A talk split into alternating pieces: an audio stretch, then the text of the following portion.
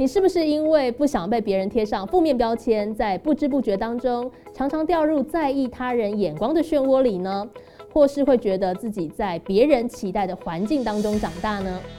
各位听众朋友，大家好，欢迎收听商业周刊和教育部青年发展署合作直播的超强 Tuesday。今年二零二二年的主题叫做“你框不住我”，会为大家邀请到优秀的青年来宾分享，在别人的眼光、期待以及框架之下。如何活出自己，找到自己热情和专业结合的发展方向？欢迎来到今天的超强 Tuesday，我是微微。在今年的超强 Tuesday 哦，一一样的邀请到很多重量级的来宾，跟我们分享他的故事。尤其哦，其实，在头几集哦，我们都是有一些国际的故事可以来听哦。现在出不了国没关系，但是我们可以听到很多青年朋友跟国际之间的互动。我们今天邀请到的来宾呢，是台湾乐思署呃文史扎根育成协会的创始人呃林颖轩来到节目当中。颖轩你好，你好，大家好。邀请到颖轩哦，其实刚刚提到的就是文史扎根，会听到这个文史的关键字哦。那颖轩自己本身呃持续在服务跟协助的地方是台北呃，这个地方也许对很多观众朋友来讲并不陌生哦。但是我想呃，颖轩在当地做的这个文史教育内容是什么，应该也会让大家很好奇。林轩推荐的这本书叫做《天地一沙鸥》，不过说真的，看到这本书叫做《天地一沙鸥》啊，我脑中就想着这个很像那种很小的时候看的那种很老的书。银轩可以帮我讲讲为什么特别推荐这本书给我们的观众朋友吗？好，那其实这本书是我小学五年级的时候的一个暑假作业，对，所以其实它真的就是一本很老的书，没有错。对，那那时候看到这本书，其实我就很有感触，因为它讲的是里面有一只海鸥，它叫 Jonathan。那它不像是一般的海鸥一样，每天到渔港那边就是要去抢食啊，去找东西吃这样子。他的梦想是他想要变成一只很会飞的海鸥，所以他每天花了很多时间去练习，我要怎么样可以飞得最高、飞得最快、飞得最远。然后他就想说，哎，我的翅膀的角度要怎么样去调整，才可以飞得更好呢？那他的爸妈就很不理解啊，说，哎，你就是一只海鸥啊，你就应该要当好一只海鸥。你就是应该跟别人一样去鱼缸里面去抢抢东西吃，去找鱼啊，而不是每天那边飞来飞去。可他就觉得说，哎，不行，我就是想要去做一只会飞的鸟。他想要像老鹰一样很会的飞行，所以他就花了很多时间去钻研怎么样飞得好、飞得高、飞得快、飞得远。对，所以我就觉得说，其实他这样的一个故事让我非常的感触。就是身为一个青年朋友，到底我的呃人生的规划可以是怎么样的方向的？我是要像大家觉得的一样，你只能去嗯好好念书、好好考试。然后去做一个大家都觉得说哦很稳定的工作，还是我可以花一点时间去挑战自己，然后去追求一个可以去让社会更好的一个理想，一个一个方向。所以我还觉得说这本书很适合青年朋友去看看，然后去了解到说，哎，到底我的人生还有什么样的选择，我可以怎么样的去跳脱这个框架？对，嗯，哇。刚刚介绍到这本书叫做《天地一沙鸥》，其实说说过来就是说，其实很影响银轩啦。就是说，之前我们有曾经讲过，银轩是在小学的时候看了这本书，对，小学。从此之后，人生过得很叛逆。但我觉得回过头来，就说也是推荐给我们观众朋友，就说，呃，对于自己的方向，其实有更多的可能性，然后不要去局限。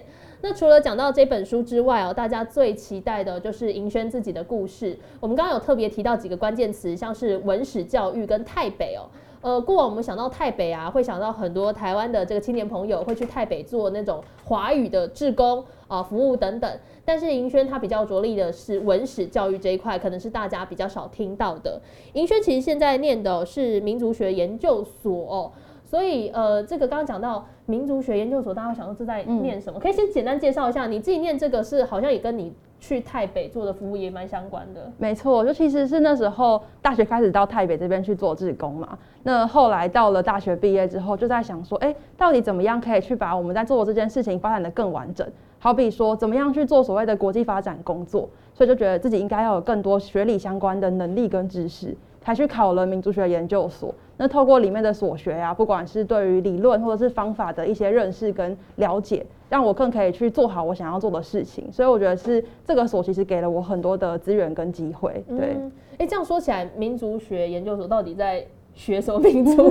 大家可能还是很好奇，就想说，哎，那所以是学特特定的族群或什么吗？嗯，那其实不会是一个特定的族群，比较像是我们要怎么样用多元的视角跟呃理论，好比说可能会有宗教相关的，可能会有一些仪式、语言。或者是他们的文化习俗啊，还是他们的产业等等的一些方向。然后去了解到一个族群的东西，那甚至是多元族群的互动。那其实族群这个概念到现在，它也不会是一个哦，我就是一个什么什么族的人，它是一个流动的概念。对，那也会去让让大家知道说，它不会只是说哦，原住民叫做一个族群，其实很多东西都可以叫做一个族群。好比说，他可能是呃一群在唱嘻哈的人，他们可能就是一个团队。那或者是哎他们在做 podcast，他可能也是一个族群。你可以去研究这一群人。所以是对于文化的研究，那甚至更不只是人，你也可以去研究，好比说是非人的东西，像是植物啊、生态啊，它都可以包含在里面。所以其实它是一个可以听很多有趣的故事的一个学科啦。对对对，所以感觉应该蛮适合银轩，就是可能对很多事情很很好奇的这样的性格。那回到银轩自己本身的故事，在大学的时候啊，念的是政治系，然后现在念的是民族学的研究所。呃，这些经验啊，包含还有曾经参加一些国际志工的一些。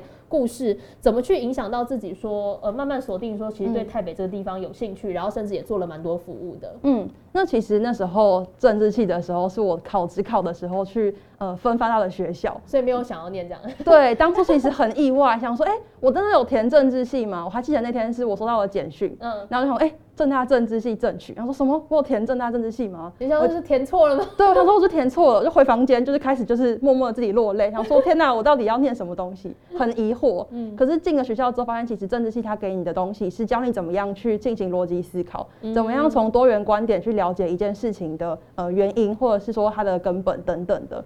那有很多机会去讨论跟辩论。那这样的一个能力的养成，也让我后续进到呃台北去做所谓的国际职工的时候，可以去跳脱框架思考。不要只觉得说哦，做志工就是去带物资过去啊，就是提供他们很硬体的资源，可以去思考说，哎，是不是可以用其他的方法去跟地方去做互动？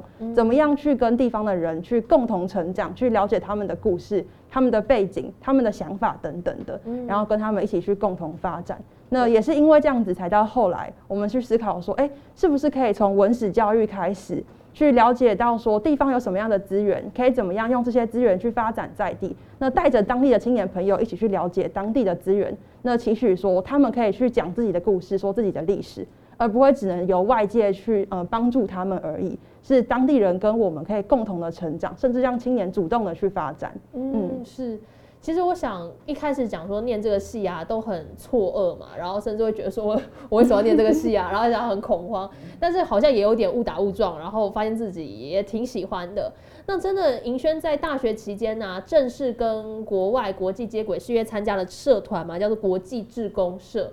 是因为以前就对国际志工还抱有那种憧憬嘛？因为蛮多年轻朋友其实就会觉得说很想要出国当志工啊。那当时就是因为这种理由加入，然后才到国外去嘛。嗯，其实我最早当志工是高中的时候，就是我高二的就在就在台湾的偏乡去当过志工。那所以大学就觉得，哎，那我有这个机会可以去到国外，哎，其实好像蛮有趣的，哎。所以我必须承认，我一开始的心态可能也没有这么的完全是从地方思考，嗯比较是自己有了这个机会，我可以到台北去，到泰国去，那甚至有机会可以当国际志工，就去了。那到了后来才发现到说，哎，所谓的志工，国际志工，它不会只是你去做付出而已，而是你怎么样跟地方人去共同成长，怎么样去听他们的故事，从他们的角度去思考，然后了解他们的生活啊等等的，然后再跟他们一起共同去发展，对。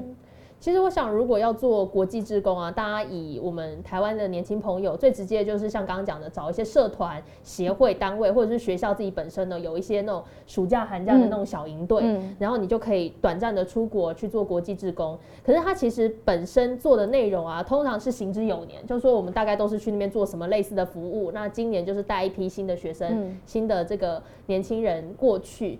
但是，呃，说到头来哦，银轩是不止参加之后哦，之后也创了刚刚讲到乐思蜀这样子一个呃团体哦，呃，跟伙伴创立，然后并且也成立了跟台北之间的一些交流互动，是觉得说，就是不是单纯想要参与别人做好的那个。模式，而是想要走一个自己的路，是吗？其实一开始是在社团的时候发现到说，那时候我们是短期志工团队嘛，就是寒暑假的时候会过去，就发现说，其实学弟妹每年都在更替啊，可能这次十个人，下次里面就换了八个、九个，嗯，所以我就在思考怎么样可以去让我们在做的事情可以被延续。甚至我有个更完整的时间，跟一群人可以去做好一件事情，嗯所以他在思考说，哎，我是不是可以再另外成立一个组织？嗯所以我们才开始有了这个想法，就是乐思署。还在思考说，是不是可以有另外一群人，然后我们是稳定的，然后一起去完成一些计划，在地方去做推动这样子。嗯，对。所以那时候创立了乐思塾，那很多人想说，哎呀，国际地方很多，说亚洲也有很多地方可以选啊，怎么就选了台北啊？台北是什么地方让你特别特别的？呃，就感兴趣或特别特别的喜欢。那其实我觉得这是一个跟地方的缘分，就是我有这个机会到了台北去，然后认识当地的人、地方的故事，发现到说，哎，这边有一些问题是我想要去面对、去解决的。所以我会想要讲的事情，其实是当你今天遇到了一个困难或者是一个地方的议题的时候，你愿不愿意挺身而出？无论那是哪里，他可能在泰国，他可能在呃柬埔寨，他可能在美国，在其他国家或在台湾。但是当青年朋友遇到这样的情形的时候，我觉得我们会有更多的创意，或者是说不同的思考角度，想要去面对这样的问题。所以我会说是台北选择了我，对他希望可以跟我有更多的故事发展。那那时候在台北也是因为当地其实他们非常的有人情味，然后他们会把我们当他们的小朋友一样的去对待，当他们的小孩、女儿一样的对待。所以对我来说，其实也是一个很好的学习，一个很好的收获。所以才在思考，哎，我要怎么样跟这些人一起共同的去发展。才越来越来越愿意去做这样的一个计划。嗯，刚刚讲到说，我们可能在我们呃去国外或者在台湾，在观察自己生活的时候，会发现或者发生一些问题。然后很多人就是发现，然后就结束了，反正那个好像不是我能解决，然后就拍拍屁股我就走了。但是很多时候，有些人会觉得，哎，我可不可以找一群伙伴一起来共同解决？银轩当时在台北到底发现了哪些问题，或者是觉得说是可以自己来帮助、来提供一些协助的呢？嗯，那其实那时候我们看到的状况是，当地很多的小朋友，他们可能国高中毕业之后就要离开家乡，嗯，他们会去到都市去工作，可能是去当导游，或者是其他的相关的工作。那当地就会因为这样青年人口的外移，所以导致当地的产业可能没有办法被发展。那当地的老师可能是高中生，他早上去上泰文课，他下午就要去华校当华文课的老师。哦，有很多像这样的情况发生。那又因为工作产业不能发展嘛，所以薪水就还是很低。那就会让更多的青年还要到外地去工作，才可以养家活口。所以我在思考说，这样的一个恶性循环，到底除了我们的资源投入，好比说投入硬体资源啊，提供这样的一些呃物资之外，还有什么样的方法可以去让地方被发展起来？我们才在思考说，是不是可以从地方的资源开始，让青年朋友去认识到说，其实我的家乡不是什么都没有，它还有很多的事情是可以去做的，去发展、去发挥的。对，才有了这样的一个计划的想法出现。是。其实讲到台北这个地方啊，呃，我们刚刚讲说很多观众朋友可能相对是不陌生啦，因为我们可能会马上联想到说做国际职工，可能第一个就是投入相关的物资嘛，他们缺什么我们就补什么，这是最直接的。然后再来在台北哦，其实台湾有非常多的年轻人会在那边做一些华语的志工，去做一些华语的教学。但是呃，刚刚讲到乐思署比较不一样，做的是文史的议题，所以也就像刚刚。呃，银轩讲的哦，就说希望让他们在地的，就是在台北的青年朋友、小朋友、大朋友，对自己的家乡、自己的文化更加的认识跟熟悉。但是我想这也还是有个难度哦，就是说银轩自己本身也不是台北人呐，就是你要先去认识那个文化，然后再把这个文化介绍给他们在地的人，他们在地人已经不了解了，然后一个外地人又要怎么去认识跟了解呢？没错，所以其实我们在前期的时候花了很多时间做田野调查，我们去了解地方的历史，去做老兵的访谈，在地的产业的店家的访谈等等。那到后来，我们是跟呃在台湾的台北侨生去做合作，然后才去设计了所谓我们的在地化的文史教材。所以永远不会是我们去帮他们说故事，而是我们要去让他们说自己的故事。所以透过跟当地人的合作，不管是当地的老师，或者是一些文史的学者、老兵啊，或是台湾的侨生等等。然后去创造出我们的课程，然后再把这样的课程去带到当地的国中，让小朋友可以去认识他们的就是家乡的历史还有文化。对，所以要先比台北人更懂台北，要真的要先努力这一块，跟他们一起去认识地方啦。对对对。哎，但是我想讲田野调查，很多人就马上想到像我们那个投入研究的感觉，但是当时就是是大学生的这个阶段，当然现在也还在求学啦。做国外的台北的田野调查不会那个难度很高嘛？就是有困难的地方。那时候做田野也真的是一个意料之外。就其实那时候是在志工，就还在那个大学生的志工团队的时候，开始就在思考说，哎，我们要怎么样更认识这个地方、这个社区？所以开始在想说，哎，我要去跟当地人讲话。那那时候其实不是我开始的这件事情，是我的副队长。哦，他那时候其实拍过纪录片，所以他稍微知道怎么样去访谈一个人。嗯，他就跟我们说，你们今天就是的任务就是要到地方里面去，然后认识两个当地人，然后把他们的故事带回来跟大家分享。嗯，其实一开始的我是很紧张的，想要怎么从何聊起？对，我要怎么样去跟一个陌生人搭讪呢？我不是一个这样的人啊。对，还要知道他的故事。所以其实一开始我真的是在当地的社区，就是漫无目的的走嘛，然后就是去看说，哎，谁在干嘛？大家在问什么问题？然后后来是遇到一个奶奶，他们他那时候在他们家的客厅在包粽子。那他的门是没有开、没有关起来，就是一个半开的状态。嗯，然后因为他在包粽子，我就在他的门口，就是看他包粽子，就是也哎，就看出神了，就想到哎，我的阿妈她在家里也很常会在端午节的时候包粽子，我就想哎，他们包的粽子里面为什么料不太一样？嗯，那后来是那个奶奶，她就跟我说，哎，进来呀。他自己跟我讲，他邀请我到他们家。他说这个女生怎么在门口一直看我包装？对，所以就是因为这个一个故事，从因为是当地人邀请了我进到他们家里面。我才开始跟地方有了更多的连接。那他后来带我们去他们的打歌团去唱歌、去跳舞，去跟阿姨们一起去跳广场舞的那种感觉。对，所以就认识了很多地方的，就是我们的地方的嗯阿姨。然后他们就是我们很像在台北的妈妈一样，会煮东西给我们吃啊，担心我们会不会饿啊等等的。对，然后借由这样的一个方式去开始的去进到地方里面，那也去认识到说当地的产业是什么，呃，教育的困境有哪些，产业有什么样的冲击等等的。对，是。我想当然这件事情才刚刚起步没多久，因为这个都是要花很长时间的沟通相处。但是真的开始做之后啊，在当地的这些台北的年轻朋友、台北人们，有真的对于台北的文史文化相对比较认识了一些嘛？因为也许过过去他们就是虽然身处在那边，但也没有资源，也没有人帮他整理，所以他不知道。嗯，那其实像我们现在的课程是在当地的国中，就是华校的国中去推动。那像我们呃第一第一的主题的课程是历史课程，我们先从就是哎为什么华人要移民开始跟他们去讨论说为什么台北就是在台北的呃清来清迈里面会有华人村，他们为什么要学中文，让他们去了解地方历史。小朋友就问说哎那为什么会有国共内战？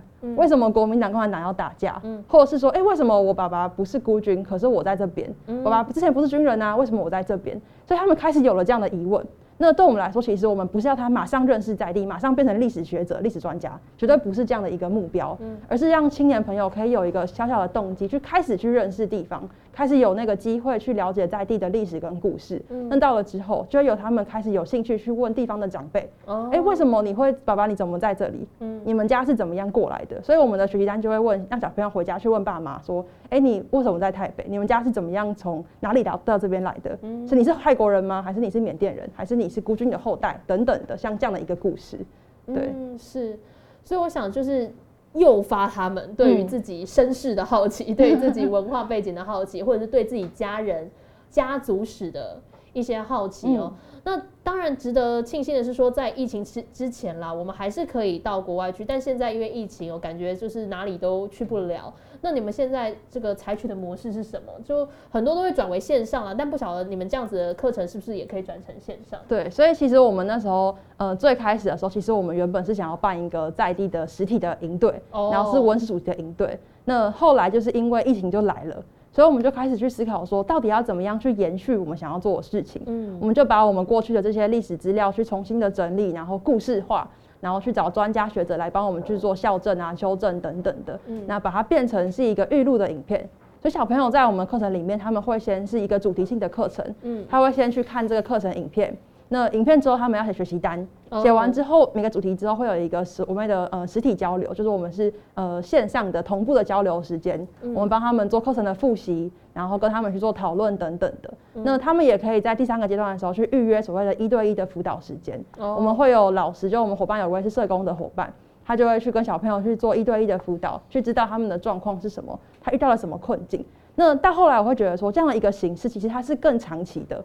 我不用只能被局限在寒暑假才能到当地去做志工，而是可以去延续。好比说，现在是线上上课，等到我可以去台北的时候，我们可以实体办营队。那回来台湾之后，还是可以继续的去跟他们去做远端的课程。那可以推动更多的计划，让我们跟小朋友陪伴是更长期的。对，是。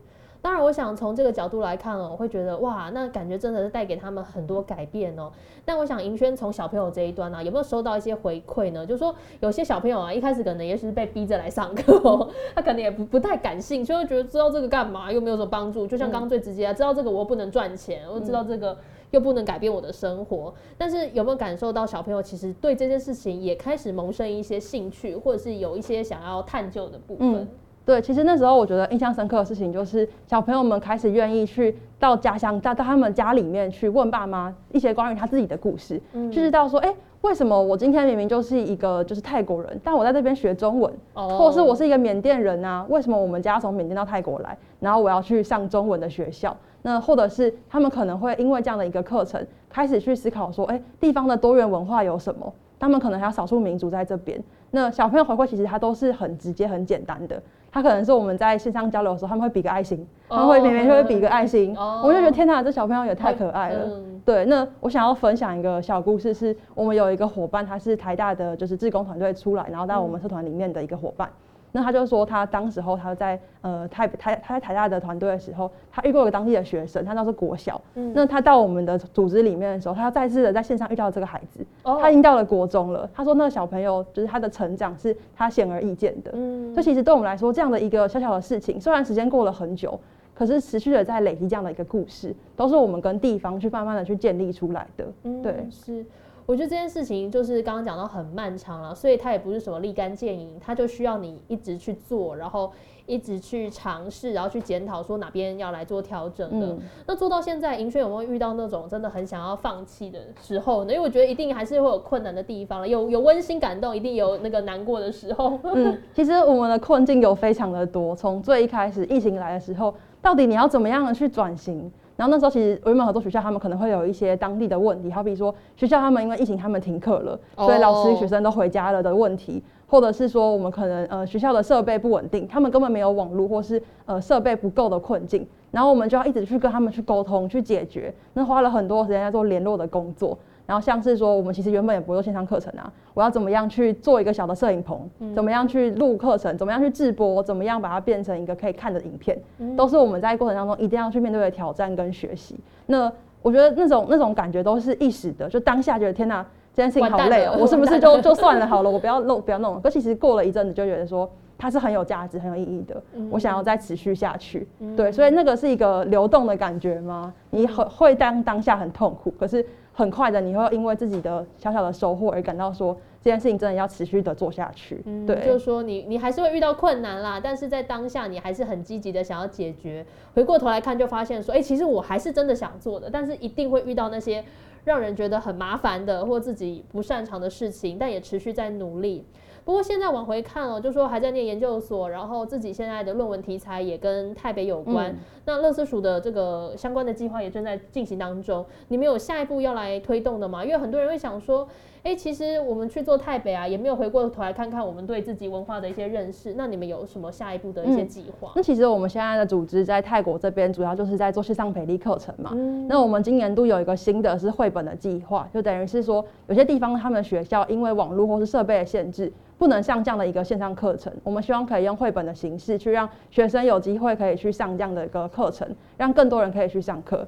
那再来另外一个部分是在台湾这边，我们在推动所谓的在地考古的行动，把我们过去做田野调查的一些想法跟一些呃构思，去把它游戏化、教具化，然后让学生们有办法在台湾用这样的一个卡牌去认识在地。嗯所以它就是一个联想的卡牌。让小朋友透过联想的形式，然后到台湾的社区里面去做调、去做调查等等的。那这个计划大概是去年的大概呃年底开始推动的计划。那有跟正大的民族系合作过啦，所以我自己觉得是一个蛮有趣的一个方式。那今年会持续的去做尝试。对，是哇，要做的事情真的是越来越多了。刚刚也有我们这个观众提问哦，他就说啊，就是银轩要如何莫忘初衷呢？因为我想很多投入那种自己创立计划的这些创办人们哦，或者这些年轻朋友，就是。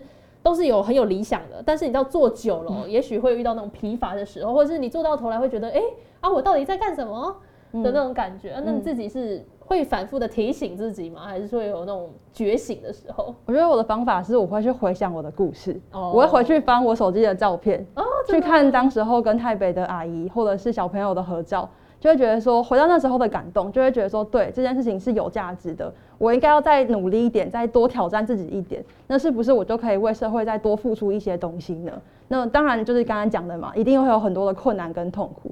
可是，在这个过程当中，只要你愿意，就花一点时间去回过去想一下自己的事情，其实就可以让自己走得更远。对，嗯，是，这也是我们观众提问哦，就说在台北啊，一定会有很多难忘的人事物。看起来他特别喜欢听故事，可以再分享一些简单的故事跟我们听众观众朋友。那像刚刚前面讲到那个阿姨嘛，就是他们他在包粽子的那个奶奶，她是就阿姨。对，那那时候其实我后来就会每次去都会去找他，都会去他们家去拜访奶奶。嗯，对，那早上会跟他一起去早市去卖东西等等的，就是变成是说，哎，关系很好。那有一次我去的时候，他在打电话，他在跟他女儿视讯，他女儿在曼谷当导游在工作。哦，然后他那个阿姨看到我来就很兴奋，她说，哎，我女儿现在在手机上，你你跟她讲讲话。哦，打招呼这样。对对对，他女儿就说。谢谢你哦，每年都来陪妈妈。哦，那时候我就觉得天哪，我在做的事情，我其实没有想了很多，反正就只是来的时候会去看。我就是去阿姨家吃好吃的，不是就是 去吃好吃的食物这样子的那种感觉。但但就是 我是去蹭饭的，有一点像。但就是去陪奶奶啊，去聊聊天，去认识地方这样子等等的。那但是对他女儿来说，其实我在做的事情对他而言，其实是陪伴。是让他的妈妈虽然在泰国，他在台北，然后女儿在曼谷，还是可以有一个远距离的陪伴的这种感觉，所以他就会觉得这样的一个付出是他很感动的。对，所以对我来说也是一个鼓励，就是哎，我在做的事情虽然很微小，可是对于他们而言却是一个很多的呃东西。对，这也是我们观众提问哦，就说很多人呢，很多年轻朋友也想要参与志工的行列。那你有什么样的建议吗？因为说到底哦，那个志工啊，类别也很多，然后呃，国内国外其实都有，形式也很多元。那你自己也有参与这样不同志工的经验，会有什么样的建议给我们的观众朋友？嗯，哦，我觉得事情是，其实你可以先想想看自己有什么样的专长。好比说，我很喜欢听故事，我喜欢文化，我对小朋友很有兴趣，我很喜欢教育的工作，所以我去从事了一个文史教育的相关的国际志工的行动。那如果今天你是医学生，或者是说你可能嗯很会财务会计，你很会摄影。可以去思考说，哎，你的专长可以怎么样的去提供当地需要的协助？那第二个关键很重要的事情是，你要去了解地方的需求。你千万要记得花一点时间去跟地方的人去互动，去了解到底他们需要的是什么。千万不要只是自己觉得说，哦，我就是去帮忙他们的那个人，而是要去根据他们的需求去提供他们要的资源。然后想的事情是，我要跟他们一起去合作，跟他们一起去成长、去前进，这样子其实会给你更多的学习跟空间。对，嗯，是，就是说你要认识自己，然后认识你要服务的地方跟族群。对，那这也是我们观众提问哦，就说，哎，有想过以后的工作是这个上班族吗？就说那当志工的乐趣是什么呢？因为感觉现在就是因为还在念书嘛。所以呃，然后现在一方面在做的事情就是跟国际相关，感觉未来好像不太会变成上班族啊，完全不可能会想要当上班族，对。对，不想要做这样的工作。对，嗯，我其实对自己的期许是我想要做国际发展的工作。